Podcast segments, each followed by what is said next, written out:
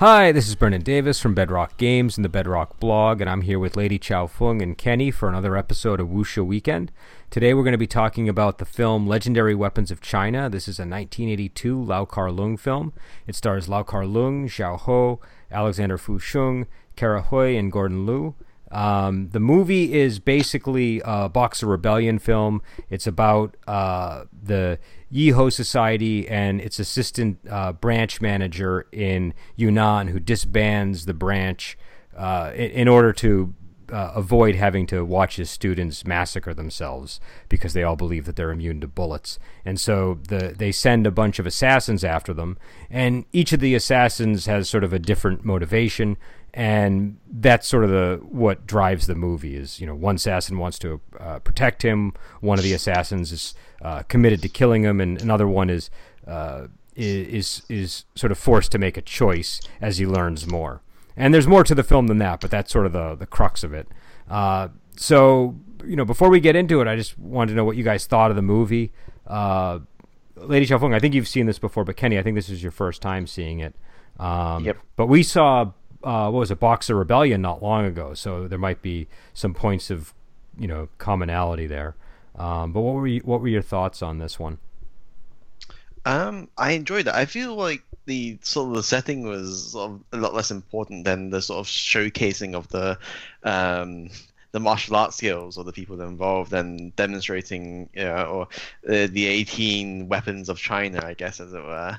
Um, and I I think there was a very nice blend of humor um, from I guess uh, Alexander Fu Sheng's character.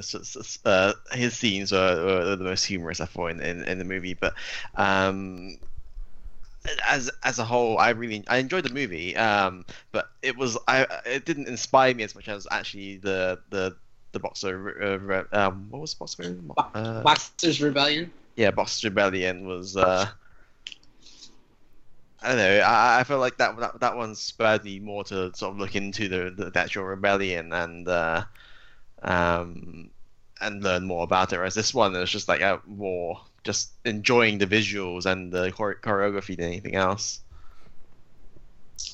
Um, I like this movie. It's one of my favorite that has um, the Kara Hui um, Lau Kar Leung character um, as director and he does the choreography for martial arts, and Gordon Liu. Um, it's one of my favorites of their movies together.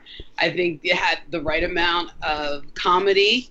It also had a lot of physicality to it. Um, some of the comedy was definitely physical based, um, but the other characters that were not comedic also were put through some physical paces. Um, I think the storyline is good with it's not over convoluted, but it's a really good movie. I like the showcase of the different weapons, and I think that there, if there aren't exactly 18, it's very close to it. And uh, yeah, and I, I really like this movie. the, the first time I saw it, I was really impressed with it, and I think it's the kind of film that it's you're really there if if if you're largely there for the martial arts and stuff when you watch a movie like this you're not going to be disappointed. It's got a lot of really good martial arts and the and the comedy is also physical. So there's just so many it's it's it really is like a cross between like a Chaplin film and um and and a great martial arts movie. And it also but it also has like you know like a, a lot of magic in it too which uh and so I was noticing this time around just how much wire work is in this one and and I don't really think of wire work quite as much when I'm thinking of a Lau Kar Leung movie. Uh, I mean, maybe he makes extensive use of it, and I just don't notice. But but here I was really picking up on it, like in the scene where Alexander Fu Sheng is balancing on one leg, and it's obvious that they're using a wire, even though I couldn't see the wire, I knew it was there. And the scene where they're uh, where the two men are fighting underneath the thatched roof overhang, and and you can you know it's just it just it's just all like sort of wire work and lightness kung fu. Um, I really liked how that was blended with the magic, uh, and and just it worked visually for me. Um, so I so I I you know I, I quite enjoy the movie, but but I you know like I said I think I think that the strength of it is the is the choreography and the the physical performances and and and the comedy. Um, in fact, I watched it with my my wife and uh, which is rare. She doesn't usually watch these movies with me, and and she, you know, her big comment was that she thought it was really funny. Um, so I do think there's a, definitely a lot of humor in this one.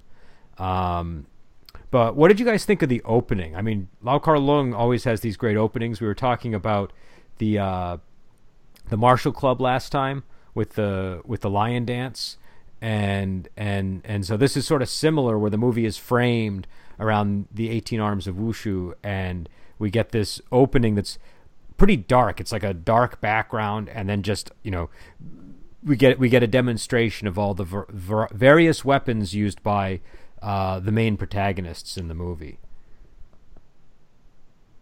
It was very striking. Um, I mean, it, it's it's definitely frames it, like you say, because it sets the expectation on what on, on, what we should expect from the movie from the get go. I think, you know, it, the 18 weapons were, as far as things go, a key part of the plot, as uh, as far as the plot goes, anyway.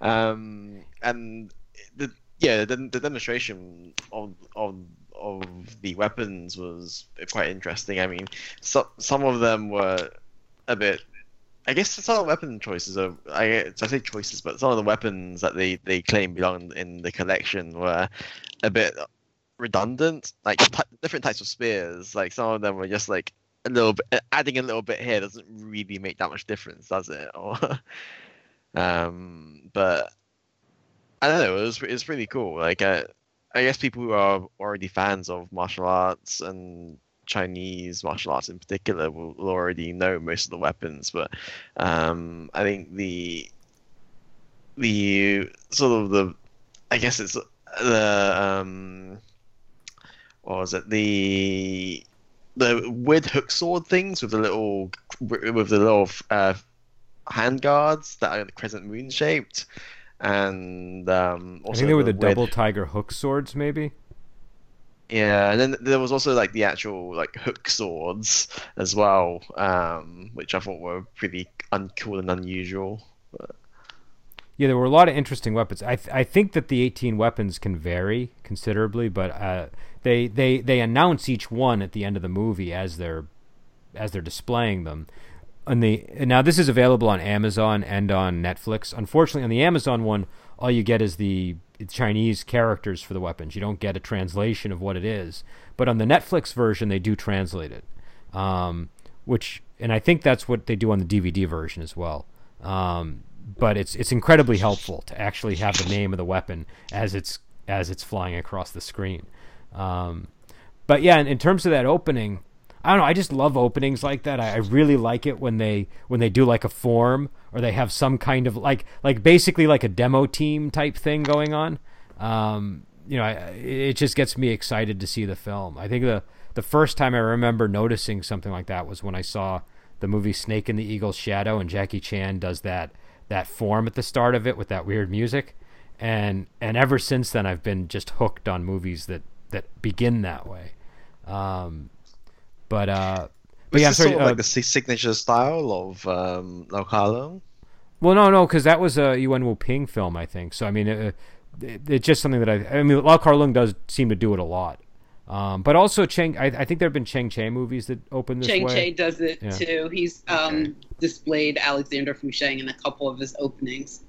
It's just it's just a really cool way to start a film. I don't know. It's just because because you like you it it sort of says like this is a this is like really important. There, there's a there's there's a there's a deep sort of foundation to what you're seeing on the screen is kind of how it how it comes across to me.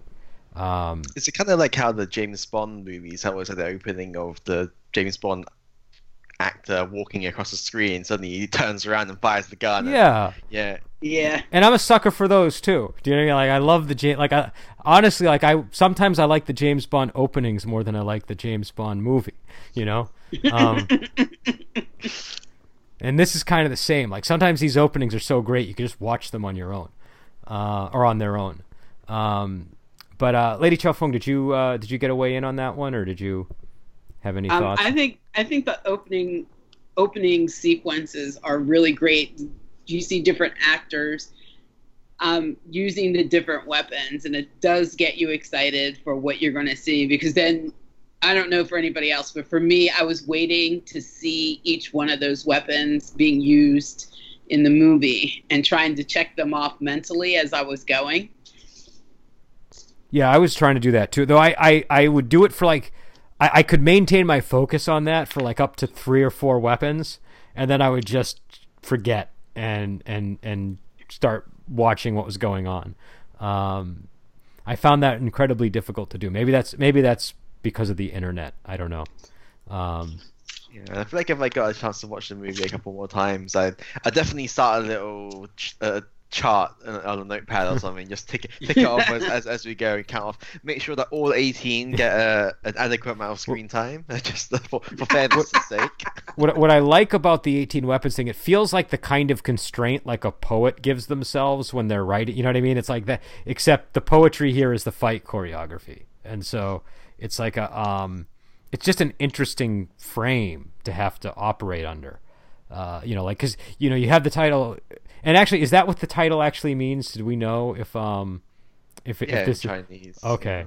Yeah. Um, so so you know if, so you start with that title and it's like you know as a viewer you're like okay I know I'm going to see 18 weapons that are that are uh, or the legendary weapons of, of China. So um, uh, you know if if, if it do, if it doesn't deliver you uh you you know you you you you'd notice um, It'd be like if Lord of the Rings was had no rings in the movie whatsoever. Right? Yeah, yeah. if the, if they if they just uh, if they just ate second breakfast the whole the whole movie or the whole book. Um, but uh, but okay, but uh, this is kind of a related thing because we we were talking about it, but but we do need to get into the subs versus the dubs because we, we were in, in a discussion before the podcast. It was pretty clear that, that that had some there were some issues with the dubs uh, versus the subs, and uh, and again, it's on the on the Amazon version. If you're if you're watching it on a streaming service, you can uh, you can see it with the dubs, and on the Netflix version, you can I think you can alternate between the two of them. Um, and and I mean, I think we all kind of agree that the the dubs were kind of a they're kind of bad in this one. Um, but I don't know what what what was uh, what what were your guys' thoughts on that one? My yeah, main I- go ahead, go Kenny. Go ahead. Uh, go you first. My main issue with the dubs was the sound, the voice act- actors that they chose for the actors just were really, really off for me. Um, for Alexander Fusheng's character Mo, they had this really silly, high pitched tone voice that really annoyed me, and it made his character so much silly, sillier and immature and stupider than it is in the um, subbed version. Um, and, and that kind of threw me off because I remember the first time I watched it, it was in it had subtitles. So when I went to go watch it on Amazon and it was dubbed and this horrible squeaky voice comes through, it's like, oh my gosh, I can't barely watch this. But um, yeah, the the dubbing really ruined the movie for me that I had to go back and watch it on Netflix with the um, the subs. The subs were so much better.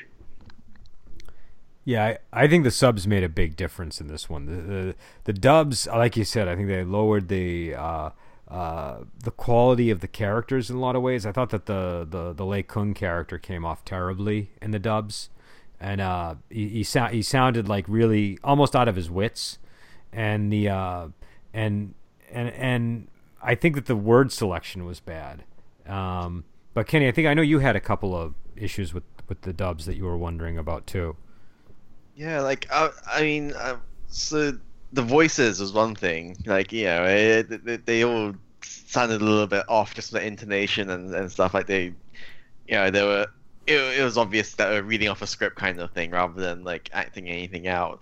Um, but my main issue with the dubs is the content. So it, it it makes it very confusing to sort of understand um, the conversations that are going on, and I felt like um, that just led to me not being sure like why characters are doing what they're doing or acting the way they are.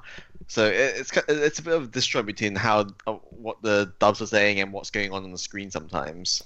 Yeah, and, I, I do think that the, the, the subtitled version was so much more clear about what was happening, and it connected more to what seemed to be going on.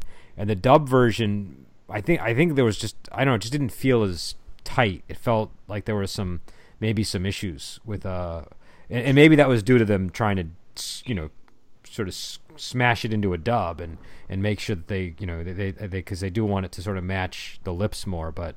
Uh, I, I think that I think this is a movie where if if you have the opportunity to see it with the subtitles, I, I would go more with that. Even though um uh I uh you know again I the the only thing that gives me pause is once once I had once I've already seen it enough with the subs, I don't really need to anymore, and I think that I can uh, I can enjoy watching the movie with the dubs so that I can focus more on the action. Um, and that's that's another sort of aspect of it.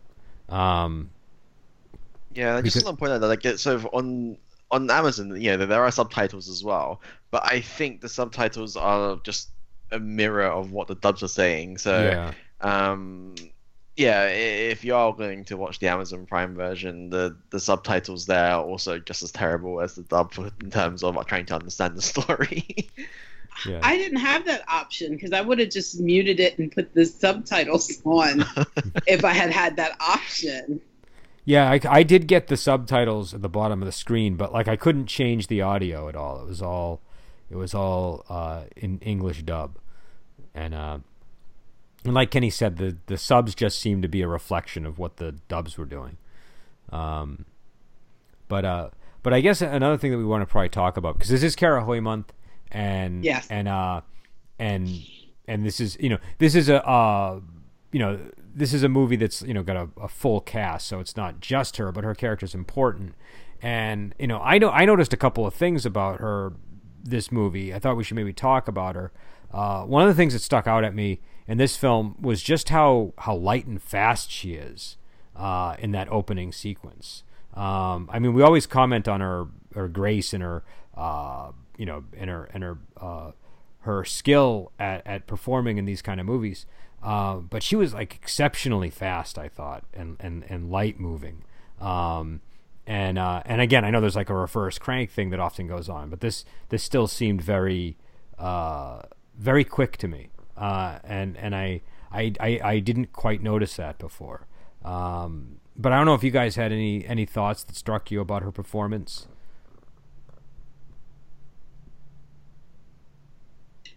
I thought um, her performance was wonderful. I think with each movie, she she gets better and better um, with her performance and just the physicality of some of the things that she had to do in the movie. Like um, she was fighting in the alley with the um, with the other assassin that she was trying to persuade to her side and uh, the fighting. My favorite fight scene of hers was the actual fighting in the um, inn up in the attic part where the one was pretending to be a cat and the other one was pretending to be a rat.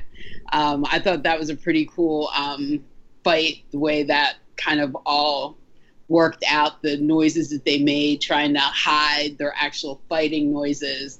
Um, I thought that was uh, really good, and the kind of trying to show it in a tight space, fighting in a tight space, was really good. No, I, definitely thought she did very well in terms of the physical performance there, and I, I, I think she, I, I don't know, I can't remember how this movie sort of sits in, in the time in, in in the timeline of things of, of her sort of uh, uh, uh filmography, but um, I feel like she did ooze quite a bit of confidence in in the fight scenes here, and maybe that's what sort of lends to the sharpness of her strikes. It's just like um, she seemed very at home with with what what was going on. Yeah, no, she did. You know, I, I I got that too, and I was wondering how much of it was her being confident versus her character being very I don't know, self assured. Like she was always kind of mm. smiling when she, you know, she would she would deliver a strike and have this smile on her face. Um, but yeah, she seemed very confident in this movie, and I think I again I, th- I think that's something that you know it's kind of like a it, it's the sort of thing that like you, you you notice it like when you watch like a Bruce Lee movie like that kind of charisma um, that is you know not like a, a, lot of people can do the physical performance, but um, there's a there's a, a reviewer called the Silver Spleen that, that I sometimes mention on the show, and he was talking about another unrelated movie. But one of the things he said about Bruce Lee uh, with um, the uh, uh, you know when he came up was that in you know when he first saw him in the in the Big Boss, I think it was in the Big Boss. Uh, you couldn't not look at him. Do you know what I mean? Like you had to look at him. Like it's just impossible. And and like if you watch Bruce Lee movies, you know exactly what he's talking about. And I feel like this was very similar. Like when she's doing that, you like you have to look at her. She's just got that kind of star power. Um, and so I think that's maybe the confidence that you're uh, that you're that you're uh, getting at.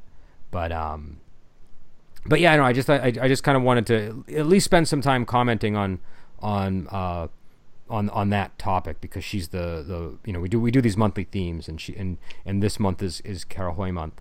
Um, but uh, but another thing I noticed too was um, uh, and again I mean this is uh, you know a lot of movies have this trope. But when she was dressed as the man, I realized just how much she looked like the girl from Crouching Tiger, Hidden Dragon, and it never occurred to me that oh maybe that was like a specifically calling back to this movie. Um, you know, it's possible there was another film that it was that it was calling back to.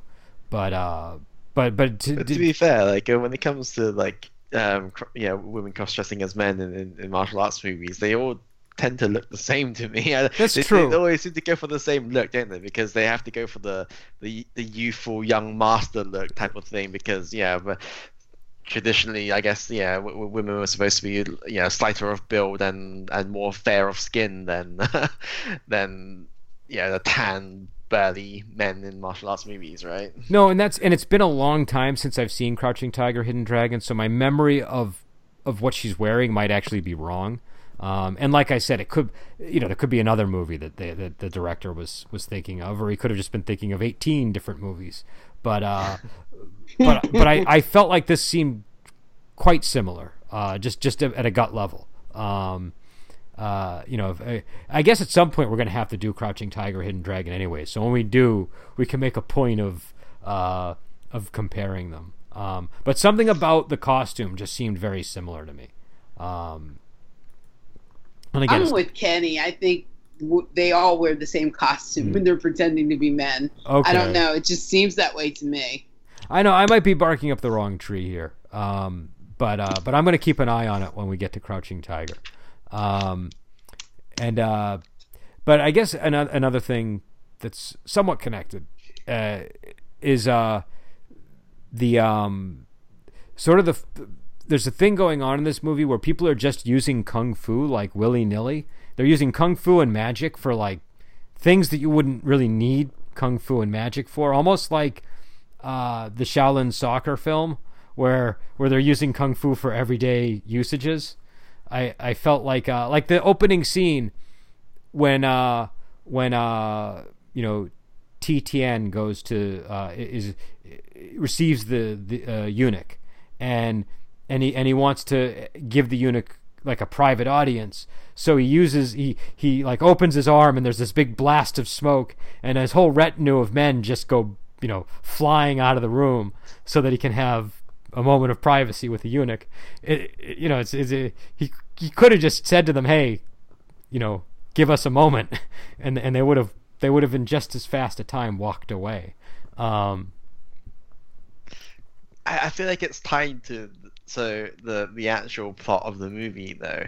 So these sort of theatrics are basically the whole um, the core sort of identity of the uh, the Yi War Yi uh, the Yi War movement, yeah, the the Yi sort of the Boxer Rebellion basically. Is all built around this idea that martial artists at, at the pinnacle, yeah, are, are t- turned into mystic beings that are immune to bullets, basically, right? So I feel like the, these sorts of yeah, but by by yeah, so frequently using these sort of sleight of hand, smoke and mirror stuff.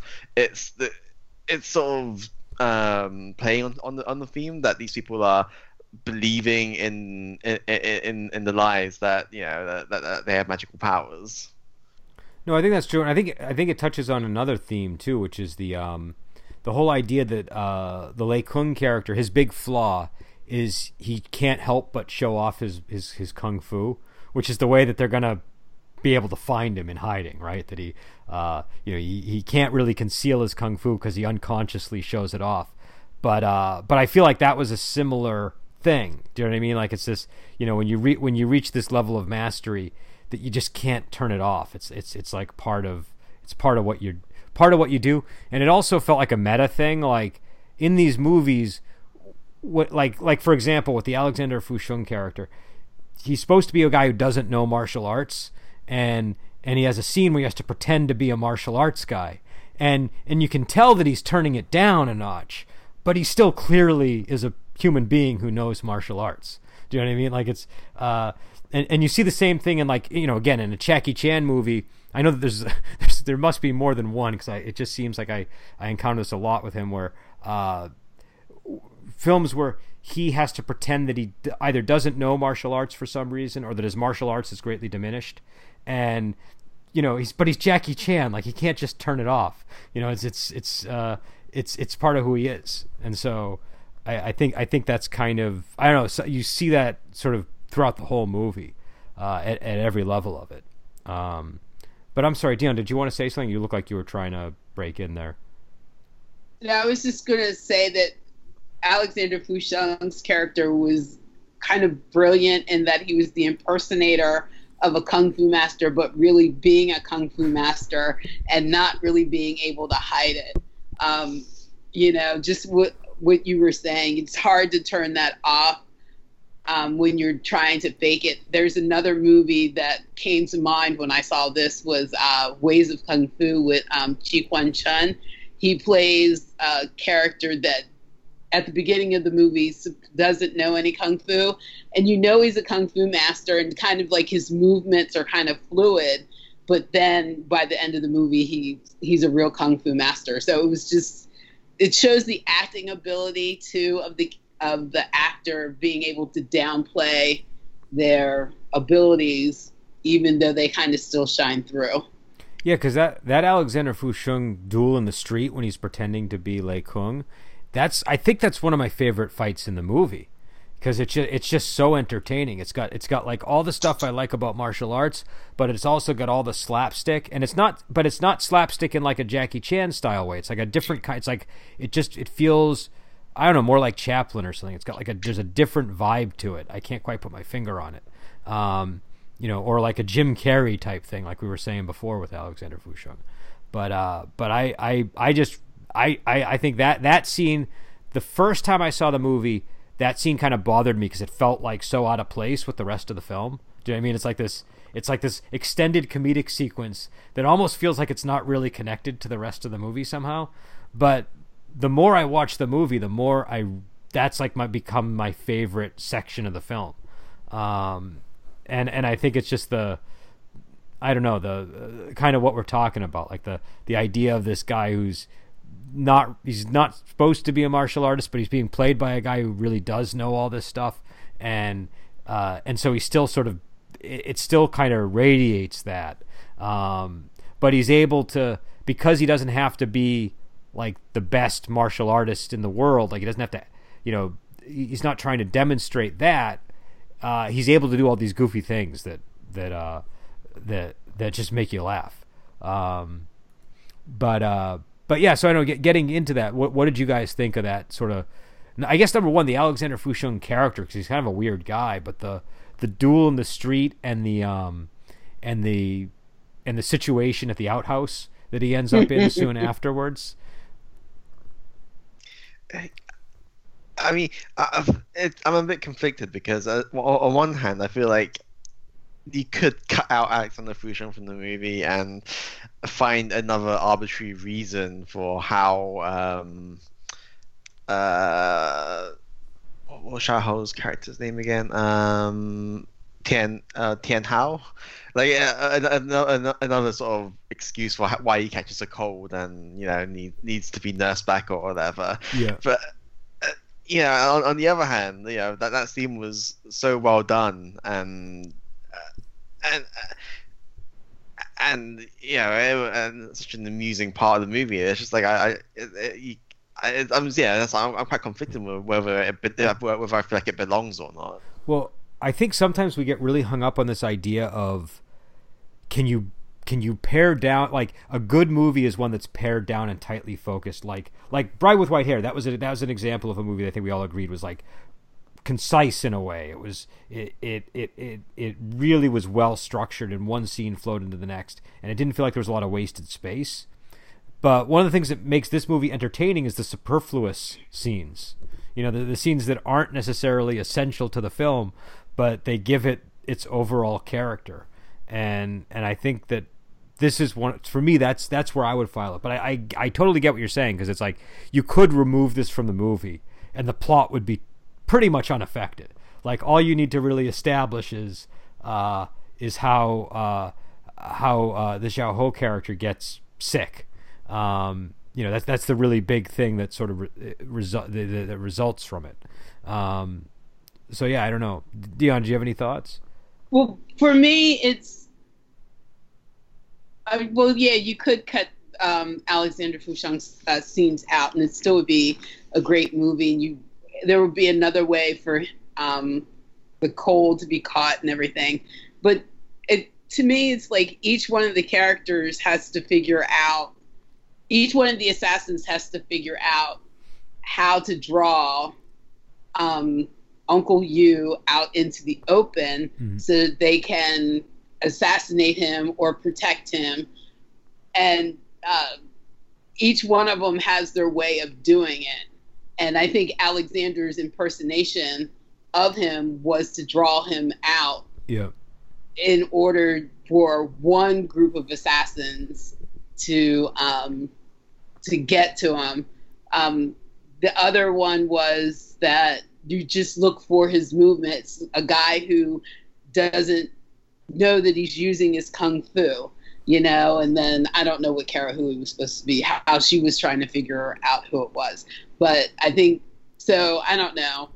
I'm kind of torn like Kenny. You can take it out, but then I can see the arc that it's taking and how it fits in. But it's a good scene. No, I mean, but that's the thing. It's like such an enjoyable scene. Like every time I've talked with people about this movie, they talk about that scene. Like those two scenes both get talked about. You can't you can't not talk about them somehow. Uh, the outhouse scene is it's it's just weird. It's like it's it's uncomfortable at times because it's in an outhouse and there's like sewage water underneath, and that's how Xiao Xiao Ho's character gets sick. Uh, and so you know, there's a lot of cringe cr- cringing components to that scene, but also it's it's it's a really cool fight scene where he's where Alexander Fusheng. So in the first scene, he's a guy pretending to be a kung fu master, and he's really hamming up sort of the you know I'm an invincible kung fu guy, but they're using like little dirty tricks to to to deceive the audience. But then in the next scene, he's controlled by the the Lei Yun character with a with like a um, ventriloquist doll basically. Like the, he like it's like a voodoo doll. He's he's just manipulating his body and having him fight. And and that's some of the most like that to me is some of the most impressive physical acting in the mm-hmm. in the movie because you there's not a moment that I don't buy that Alexander Fusheng is this puppet. You know what I mean? And that I like that's got to be really hard to do. Uh, and again, it was like I said, it was definitely wire work. But that scene where he lifts up his leg and he's just wavering back and forth was, uh, I don't know that that's that's like up there with like all the, you know, like like the, the, you know the the great sort of Chaplin moments and stuff. It's just that kind of performance. Um, so I, I, I think it's uh, I, I think you could story wise you could take it out, but you wouldn't want to take it out because it's it adds so much to the movie overall. Um, and it's just a you know just a like a classic you know sequence of uh, you know of of of uh, of martial arts. Um, but uh, but yeah, so uh, I guess the, the the the other thing that um that came to mind when I was watching this was was the edutainment uh aspect of Lau Kar Leung movies. Like this is you know this is legendary weapons of China. We're sort of being it almost seems like we're being given an education in in uh, the 18 arms of wushu here and and and again in the last movie we did was the Martial Club. We got an education on you know the the the lion dance, and and so there there does often seem to be that framing in a Lau Kar Leung movie. Um, and I was just curious if anybody had thoughts on that, if they thought that was a good thing, or if they thought that it if it ever weighs the movies down. I feel like they could have done like it, it I, I don't know if it was like a you know like a conscious choice from Kar to uh, uh, to to make it sort of educational. But if if if it was supposed to be educational, like explaining a little bit, like I don't know, or, or, I, I don't feel like they sort of showed the the specialty of each of the weapons off, mm. if that makes sense, uh, or you know, the, all the shortcomings of. I guess there are some parts, like you know, for the, the spear, you know, the fact that um, when they, in the scenes fighting when they're fighting with the spear, the, get, getting close in range sort of completely negates the weapon. Yeah, that sort of stuff. But uh, more for the you know the, the more obscure things. Um, like from what I could see, the free sessions um, nunchucks were basically overpowered as hell, apparently. but I'm not, I'm not sure how the weapon balance in this game goes, right? yeah, and I, I think for edu- edutainment, I was just thinking more in terms of introducing the concept to people, like making you know making sure they sort of grasp that aspect of it. Um, well, I mean, I, I guess you know the, the, there were some weapons where you look at it and they're using it in a very basic way, and and it's just not really, and it's hard to hard to see what the extra bits are there for. Like, what what purpose did they serve? Like, you know, if they could showcase the uniqueness of these weapons a little bit more and what sets them apart from the other weapons like not not not not verbally or anything but mm-hmm. you know in in within the choreography itself i feel like that would okay. have uh, I don't know. I thought that, I felt like the weapons kind of got like I I don't know. I'd have to watch it again with that criticism in mind, but I feel like the weapons got the uh they sort of got a shine as the weapon. Do you know what I mean? Like I sort of, yeah. but I'd have to watch it again more closely, thinking about that to really, you know, dig into that particular idea.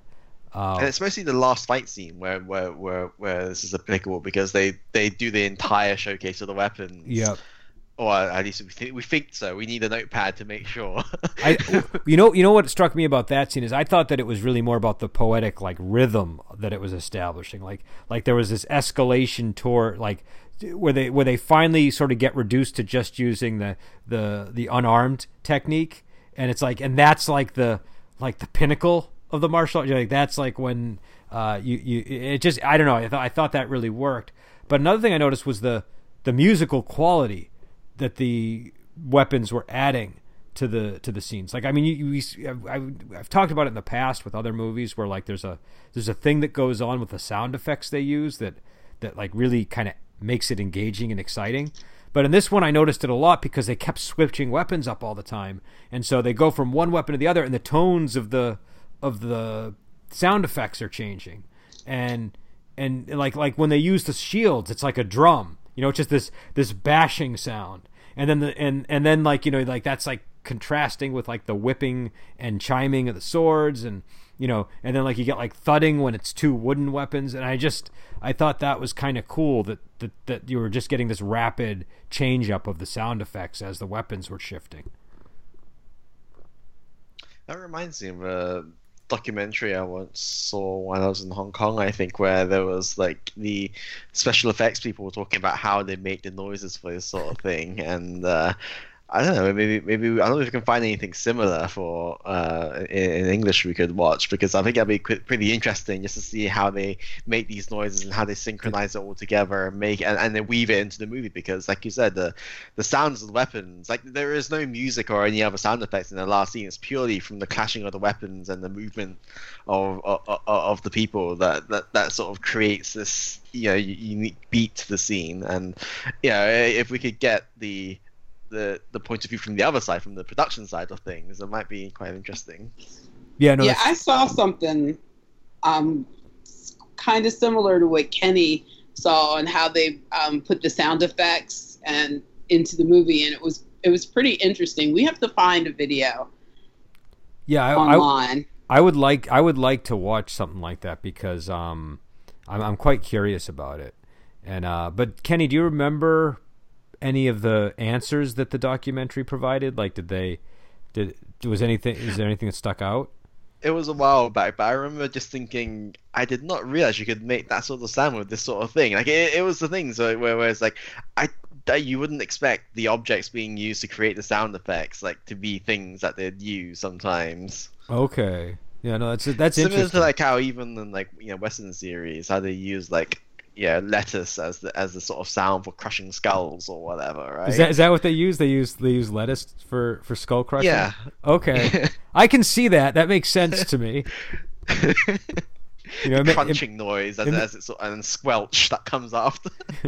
no, that's that's that's funny. Yeah, we yeah. What we need to do is we need to find like a sound engineer and and and get them on the show so we can we can pick their brain. Um, I'd also be curious how much because I know that like a lot of times when these movies get remastered, the sound gets adjusted or remastered too. So, you know, I don't know how much of it is the the original sound that the movie had versus you know what was added years later.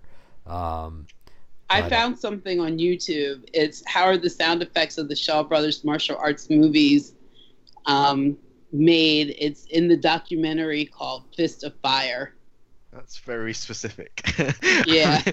Yeah. Shaw Brothers movies only. Only applicable to Shaw Brothers movies. Any other movies, out of scope. Yeah, we'll have to we'll have to we'll have to we'll have to do a an episode on that if we can find a way because I think I think I think it's something I'm always very curious about. Um, but I just don't know. You know, I just picture people in a room like slamming two sticks together and you know like breaking plates on the ground and you know, you, uh, but they must have a system set up for this sort of thing. Um, but it seemed, but here it really seemed to work. Like like that, especially like you really notice it when those shields come out, and there's like it's like wow, that was a drum. That wasn't like that was like he used that shield like a drum just now. Um, it it really got me. Um, but uh, but yeah, so I know what's what's uh, what about the um, you know overall would you say that, that you thought it was uh, successfully handled the, the, the legendary weapons framing or do you think that it was uh, uh, you know did, did you, were you disappointed that the you know uh, a- after seeing it Mildly for me. Like I, I, I yeah, they, they- showcased all the weapons. I thought that was good. And and but like I said, like if they managed to you know make it more a bit more obvious, um, you know, the, the differences between each weapon type and why they were unique and not just yeah. uh, Not not just like a, a reskin of another weapon type of thing. Dion how about you Um, I thought that they. I guess I didn't need that much of an explanation of anything. I just like seeing the different weapons instead of seeing what we normally see all the time. But um, and the same characters using the same, pretty much uh, the same weapon the whole entire movie. But just to see uh, the different characters using different uh, weapons throughout the movie and not just having one that they're very skilled at was uh, really refreshing.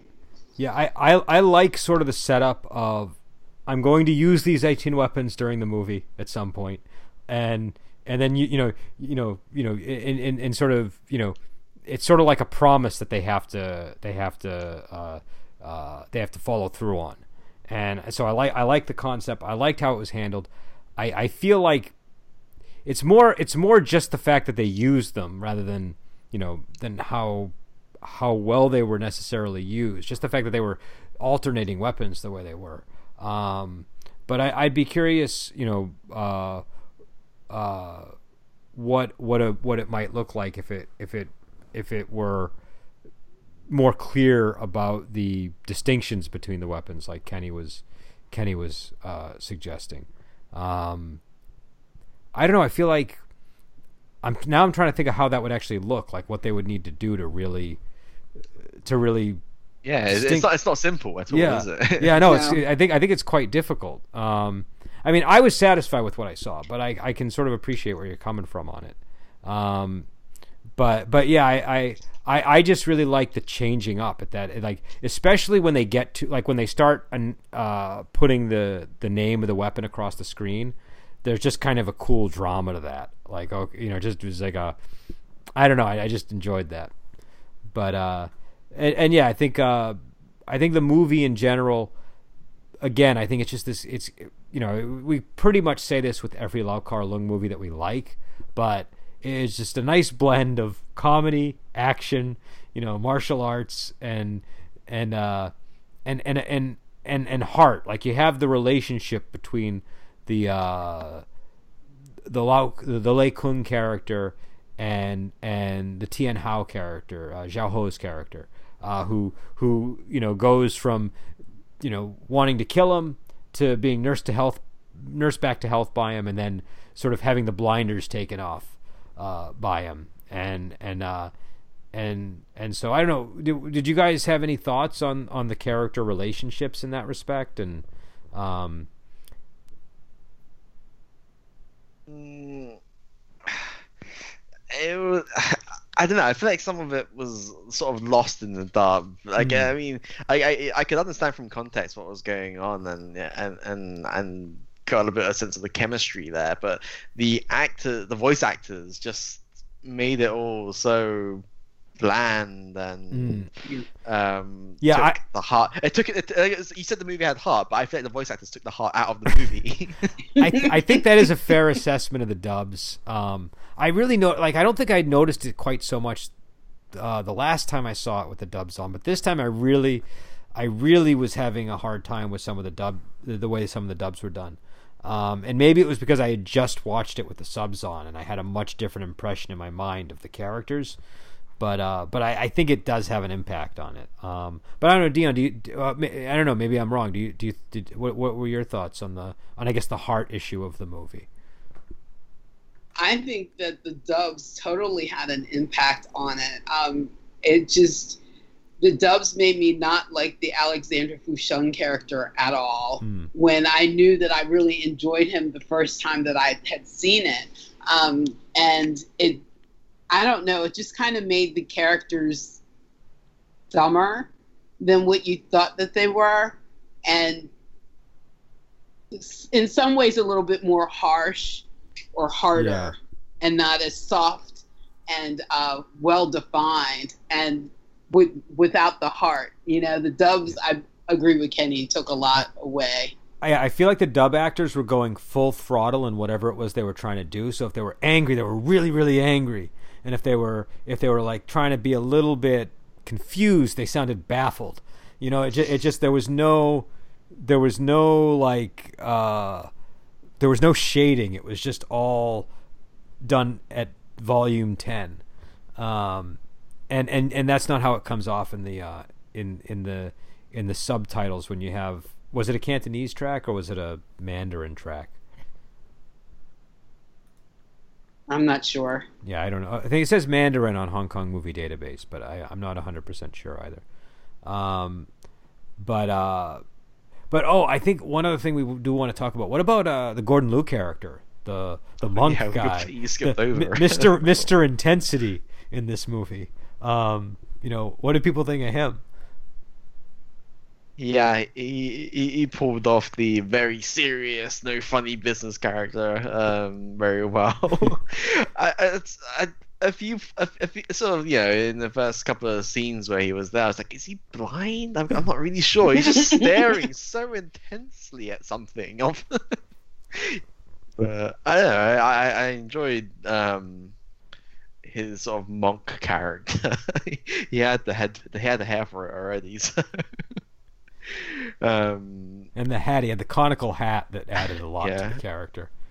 And the exploding Buddha on his back. yeah, yeah, yeah, yeah. He has a he has like a Buddha statue on his back that that can be shot off, and he there were all kinds of little concealed weapons in that fight sequence with him, where blades were coming out of people's sleeves and like all kinds of things. But that Buddha statue is really surprising because it just shoots off of his back, and he's wearing it the whole time. So you're kind of like. What's up with this statue? Is it, you know, is it, what's the significance of this? And it's cool that it, it gets deployed during during that fight. Um, but he was just so intense. He just seemed like such an intense character in this movie. Yeah, he was way, way too serious. Serious, especially when you like compare him with the Alexander Fu Sheng's silly impersonator. I mean, you had two extremes in this movie. And I mean, Gordon did a wonderful job. You know, usually he can be kind of ham it up funny too, but mm. In this one, he did a really good job. It's different seeing him as the not necessarily the hero type. Yeah, this is him as like kind of a. I mean, he's almost the closest thing the movie has to a villain, wouldn't you say? Like, I mean, there's the other, uh, there's the um, what is it, the the TTN character, but he kind of only is at the beginning, and then he shows up, and then he's quickly diffused. But I felt like the every time I see this, the character I'm most afraid of is the Gordon Liu character.